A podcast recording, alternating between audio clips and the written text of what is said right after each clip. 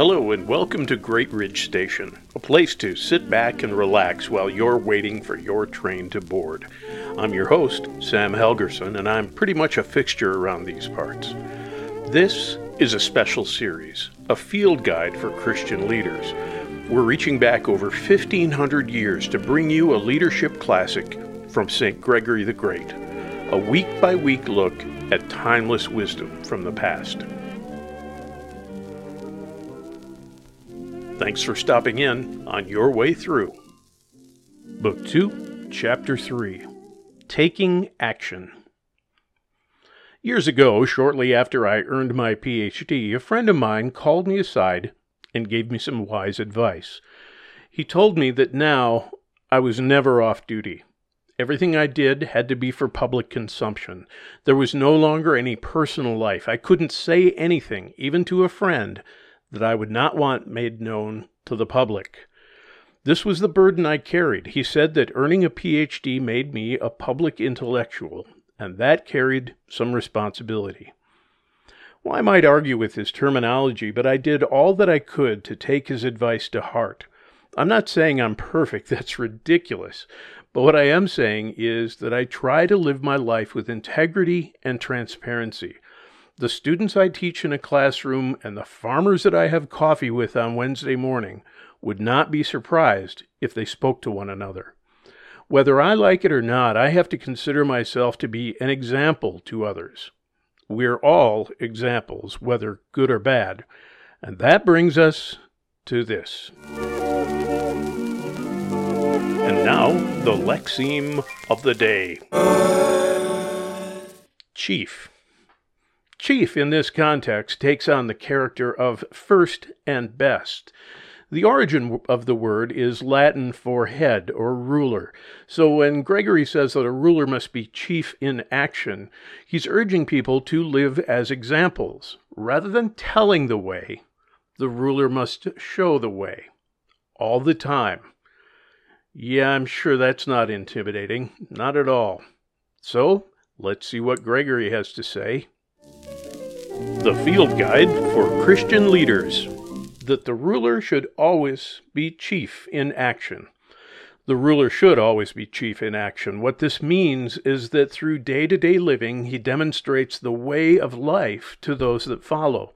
The flock follow the voice and the action of the shepherd and learn better through example than through words. As a leader, you will speak the highest things. So, how much more should you demonstrate the highest things through your living? If the words of a pastor are to penetrate the hearts of the hearers, it is because the words align with the speaker's life. His life demonstrates the words he speaks. And people learn by the showing more than the telling. This is why the prophet said, Go up to a high mountain, O Zion, herald of good news. Isaiah 40, verse 9. This means that he who preaches the heavenly message should already have forsaken earthly living. Stand on the summit and draw those below to better things both through his life and his words as he cries out from the heights above. Under the divine law, the priest receives specifically the right shoulder for sacrifice in Exodus 29 to signify that his action should not just be profitable but specific. In other words, he should not merely try to do what is right among bad men, but he should be better than even the best among those who follow him. Every act must demonstrate the dignity of his calling. From the sacrifice, the thigh and the shoulder are given to him to teach him that everything he sacrifices to God was given to him by God, to remind him not to covet the things of the world, and to recognize the fleeting nature of things of earth. By the command of God Himself, each of the priest's shoulders is clothed with the robe of the ephod, so that he will always be guarded by the beauty of virtues. As St. Paul says in 2 Corinthians 6 7, put on the armor of righteousness both on the right hand and on the left, if we strive after the righteous things, we're less tempted to tip toward worldly pleasures. Prosperity should not excite, nor should adversity perturb. Pleasing things should not coax us to surrender our will, nor should difficulty press us to despair. Do not be distracted by your own will, but show the beauty of righteousness that clothes your shoulders. That same ephod in Exodus is to be made of gold, blue, purple, and twice dyed scarlet and twined linen, to show us the great diversity of virtues that ought to distinguish us. The priest's robe glitters with gold, to show that he should shine with wisdom. The blue is the color of heaven, to show that he loves celestial things, and to prevent him from being caught in his own praises. The purple is mingled with the gold and the blue, so that he will aspire to the high things that he preaches, and pursue nobility of inward generation, and by living rightly guards his right to the robe of the heavenly kingdom. You must guard this noble spirit, for as Peter said, you are a chosen generation, a royal priesthood, it is the power of God who gives us the power to overcome vices. And we are reminded of the words of John, who says, As many as received him, to them he gave the power to become the sons of God. The minds of saints are lifted to the place of princes, while outwardly they are hated and brought low but the gold, blue, and purple, twice dyed scarlet, are brought together to show that the virtues should be worn with love before God. Whatever seems to impress others must be burned up by the flame of inward love. The twice dyed scarlet consists of love, love of God and love of neighbor. Neither can be neglected. Do not pursue God and neglect your neighbor, but likewise don't care for your neighbors and grow weak in the love of God. Whichever of these two things you neglect, it shows that you do not know what it means to be wearing the twice dyed scarlet in the ephod of leadership. All of this is combined with fine linen. Linen springs from the earth, glittering with beauty.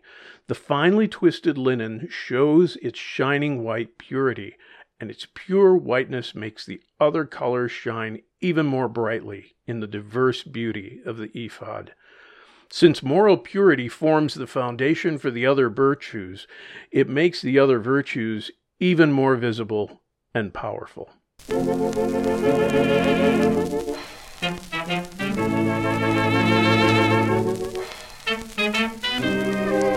And now it's time to stand before the mirror of truth. There it is, Book 2, Chapter 3. It would be easy to despair over being an example all the time with no days off for bad behavior, and you know what I mean. But it should be clear to you that God does not abandon us in this. If He calls you to be an example, to be chief in action, He will also equip you for that role. Uh, my prayer in all of this is that uh, God will bring attention to what He wants people to see, and that people will be blind to anything in my life that might distract them from God. What's your prayer in all this? Figure that out and pray that prayer. Thanks for joining us at Great Ridge Station. As the train boards and rolls on to its next destination, we hope you found your time here helpful. The paraphrase of St. Gregory's work, along with supporting content, was developed by Dr. Sam Helgerson. As always, our sound engineer is Brick Martin. The opening music is from Guy Lombardo, Down by the River, and the closing music is from Javier Cugat, Brazil. Great Ridge Station is a service of Great Ridge Group, LLC. Stay with us on this. We're eagerly awaiting your next visit to Great Ridge Station.